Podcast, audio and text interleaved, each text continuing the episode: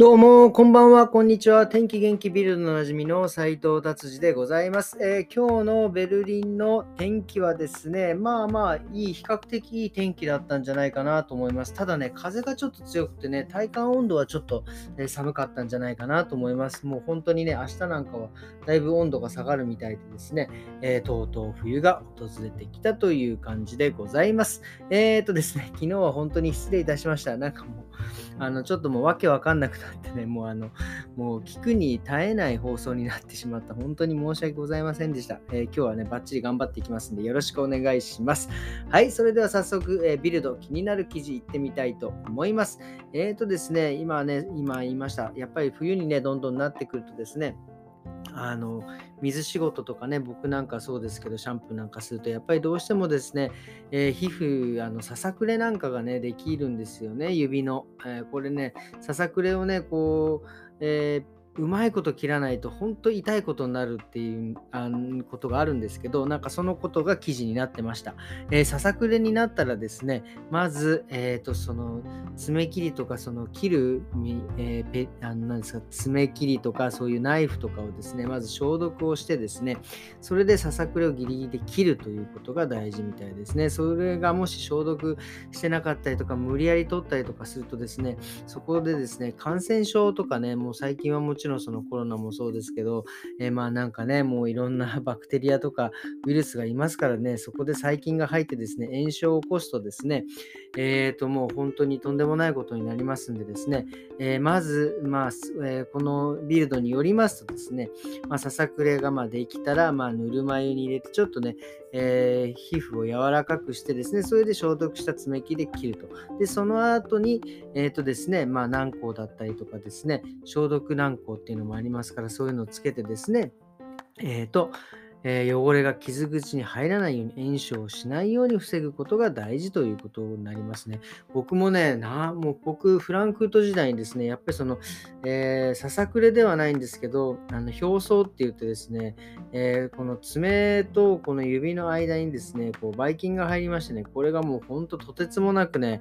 えー、腫れ上がって海がね、出てもうとんでもなく痛かったですよね。これ結構その日本食屋さんとか、あの魚扱う人はよくなるみたいですね。魚にやっぱりいろんな細菌、骨に細菌が入ってるんで、それが爪の間に入ってですね、そこから繁殖してっていう。で僕もあの時はだから、まあ、軽い手術してですね、まあ、指ちょっと切って、、まあ、爪剥がしてみたいなね、もうその手術は全然痛くなかったんですけど、その後ね、その定期的にお医者さん行って、その爪のところに消毒するのも、あれが激痛ですね、もう本当に。僕もね、だからあれをやって以来ですね、本当ささくれができたら本当に注意してですね、えー、大事に扱っております。はい、ということでした。はい、えー、ビルドね、そしてですね、ちょっともうこれもね、本当に僕的にはね、もうやめてくれっていう記事なんですよね。これ、ポルシェがですね、とうとう、ポルシェの911っていうね、まあ、スポーツカーっていうんですかね、これがね、とうとう、このなんかあの、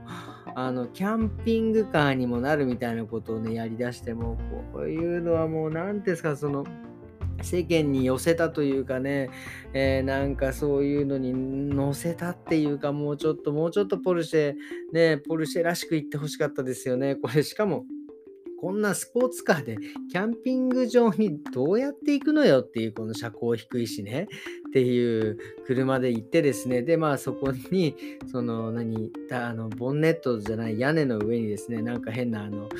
えー、人が乗れるようなキャンプのねなんかそのテントかをね、ここにくっつけてですね、もうこれほんと、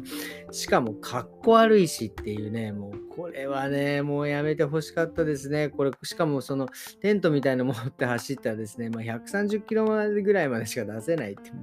もうやめてくれっていう感じです。本当に。これはね、もうぜひともあの、えー、ポルシェの方ね、あの、こういう、これを、これをやるんだったら、なんかその、ポルシェのキャンピングカーみたいなのをね、出した方が良かったんじゃないかなっていうような感じでございます。あ、悲しい、悲しい記事でした。はい、それではですね、ビルドすいません。今日はこの辺で終わりにしたいと思います。えっ、ー、とですね、今日はですね、えっ、ー、と、まあ、ちょっとね、最近やっぱりあの、僕のお客様でもね、あの、ヘナをやる方が結構ね、増えてきてですね、ちょっとヘナの話をしようかなと思います。まあ、ヘナっていうのはインドのね、植物なんですけど、まあ、それをですね、乾燥して粉々にして、で、それをですね、えー、お湯で溶かすとですね、そのヘナの植物の、えー、色がですね、髪の毛に入っていくということですね。これどういうことかというとですね、まあ、ヘナのそういったその成分って、まあ、よくあのヘナタトゥーとかね、あのヘナの、えーえー、色素を使ってですね、まあ、タトゥーして、まあ、模様をつけてって、まあ、それ、まあ、あの洗えば取れるやつなんですけど、まあ、そういうのでも有名なんですけど、それのね、髪の毛につけるやつがあるんですけど、そのヘナがですね、ねそれどういうふうに色が、まあ、あの入っていくかというのはですね、えっ、ー、とですね、まあ、ヘナの結局そのですね、あの髪の毛の、えっ、ー、とね、色素の薄いところ、まあ、いわゆるメラニン色素の薄いところ、まあ、いわゆる日本人にのメラニンっていうのはユーユーメラニンっていうのがたくさん含まれてで髪の毛が黒くなるんですけど、そういうところにヘナはね、入ってかないんですよ。要は、えーとまあ、外人さんの欧米人の人とかのね、え髪の毛、えー、ユーメラニンっていうのが少ない、え人、髪の毛、えーえーとね、その少ない髪の毛がですね、まあ、そこそういうメラニン色素が少ないところに、えーえ、ヘナが、ね、付着して色が発色するっていう構造なんで日本基本的に日本人の髪の毛黒いところには入らないです。えー、色が入るのはもう白髪とかそういうところにしか入りません。なので、まあ、結構白髪染めでね、え使われる方が多いように思われます。まあもちろん黒いところにね、やってもですね、髪の毛はね、いい状態になる。まあこれはちょっと後ほど説明しますけども、まあそういうような感じなんですよね。なので、えー、と黒いところにはまずもう入らない。えー、まあヨーロッパの人とかには、え多少、あの、その、もともとその、えーメラニンが少ない髪の毛だったら、まあ、多少色が入る。っていうことです。で、メラ、えっ、ー、とね、ヘラ、ヘナっていうのはもうそもそもね、オレンジとか赤とか、もう色味はもう全然ないです。もうで、さらに、えー、ただインディゴっていうのがあって、インディゴの粉を混ぜると多少その赤が若干茶色くなったりとか、まあ、少しこう黒っぽいような感じになってくんですが、これはですね、結局そのもうヘナ、えー、インディゴとヘナの配合もそれだけです。それだけなんで、色味はそこまで、えー、真っ黒になったりとかね、期待はしないでください。ただその代わりですね、ヘナっていうのはですね、ものすごいいい効果があるんです。っていうのは、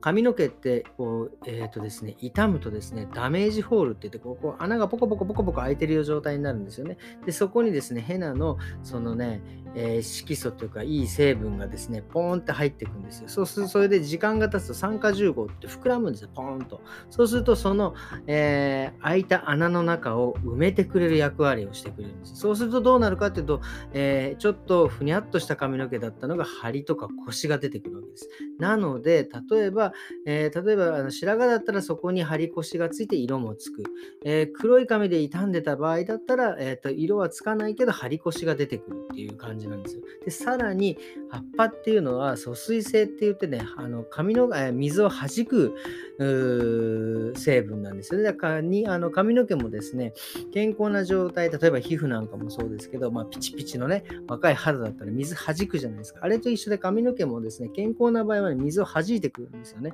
ただやっぱり傷んでるとですね、そのさっき言ったもうスポンジみたいになっちゃうから、水をどんどん吸収しちゃうんですよね。なのでね、ブリーチしたひどい髪の毛なんかはね、水をどんどん吸ってるんで、全然乾かないんです。まあそれはまあちょっとそういう理由なんですけど、まあ結局そういうふうにヘナっていうのは、は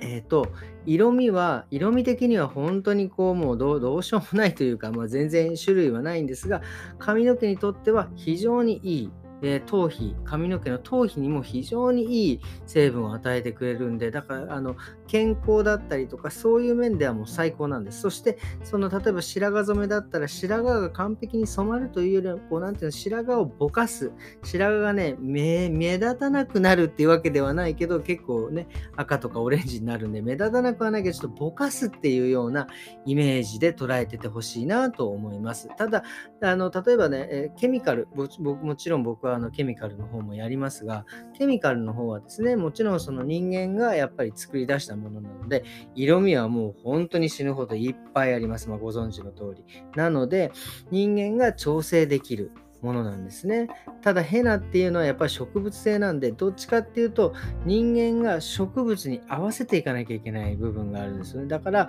まあだから染まらなかったからって俺のせいじゃねえよっていうことではないんですが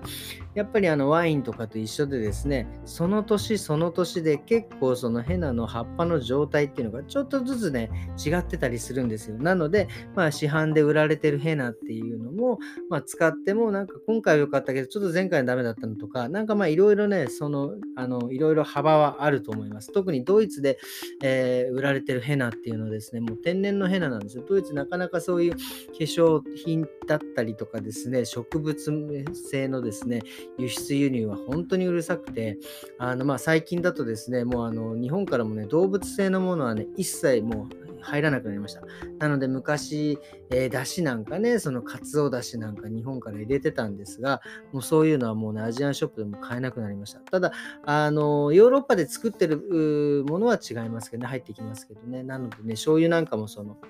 出汁の入ったやつとか、味噌の出汁の入ったと動物性のものはもう一切入ってこなくなりました。なのでですね、えー、結構そのドイツはね、非常に厳しいんで、ドイツに入ってくるヘナっていうのはもう100%ヘナってもう本当に、もうこれただね、100%過ぎてね、あの本当にあの、あの、綺麗に染まるときと、この染まらないときが、まあちょこちょこあるんですけど、まあまあ、えー、と話をもう元に戻すとですね、まあ結局ヘナはその植物に合わせていかなきゃいけない。えーえー、ケミカルるっていうのはそのもう日本、え人間が作ったものなので人間が一応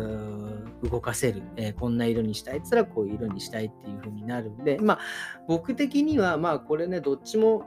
えー、好きなので、どっちも勉強しましたし、なので、まあ、ダブルスタンダードじゃないですけど、まあ、例えばなんかヘナをやりながら、でもちょっと色味を変えたかったら、その上から色塗っても、まあ、確かに、でもね、まあ、ヘナ の、ヘナで一回染めた髪はね、なかなかその色が入りづらいっていうのがあるので、まあ、なかなかこのね、2ついっぺんにこう、うまいこと使うっていうのはちょっと難しいんですが、まあ、どちらもいい点悪い点があるんですね、まあ、ちょっとその辺はですね、そういうふうによく変なのね、質問をされるんで、ちょっとここで説明しました。はい、ということで、えー、こんな感じで今日はね、終わりにしたいなと思います。そしてですね、ちょっとうちあの、リンクヘアデザインね、ちょっと今大至急ね、あの、え、人をね、募集してますんでですね、まあ、もしね、うちで働きたいね、人がいたらですね、え、ご一報いただければ本当に 助かります。まあ、ね、もしくは海外で、ドイツで、ベルリンでやってみたいっていう人が近くにいたら、ぜひご紹介していただければありがたいとございます。えー、それでは今日はこういう感じで終わりにしたいと思います。えー、今日は金曜日ですね。明日は土曜日、えー、良い週末を皆様お送りくださいませ。それではまた明日、さようなら。